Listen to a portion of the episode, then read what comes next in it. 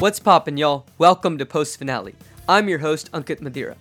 Growing up, I never really watched a lot of films as I was always outside playing with my friends or doing other activities like music and scouts.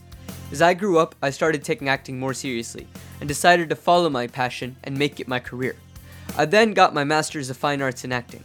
However, along the way, it also got to a point where my friends started to get annoyed with me because I hadn't watched a lot of films, so I figured it was high time that I changed that. So join me every Wednesday as we delve deep into the world of cinema.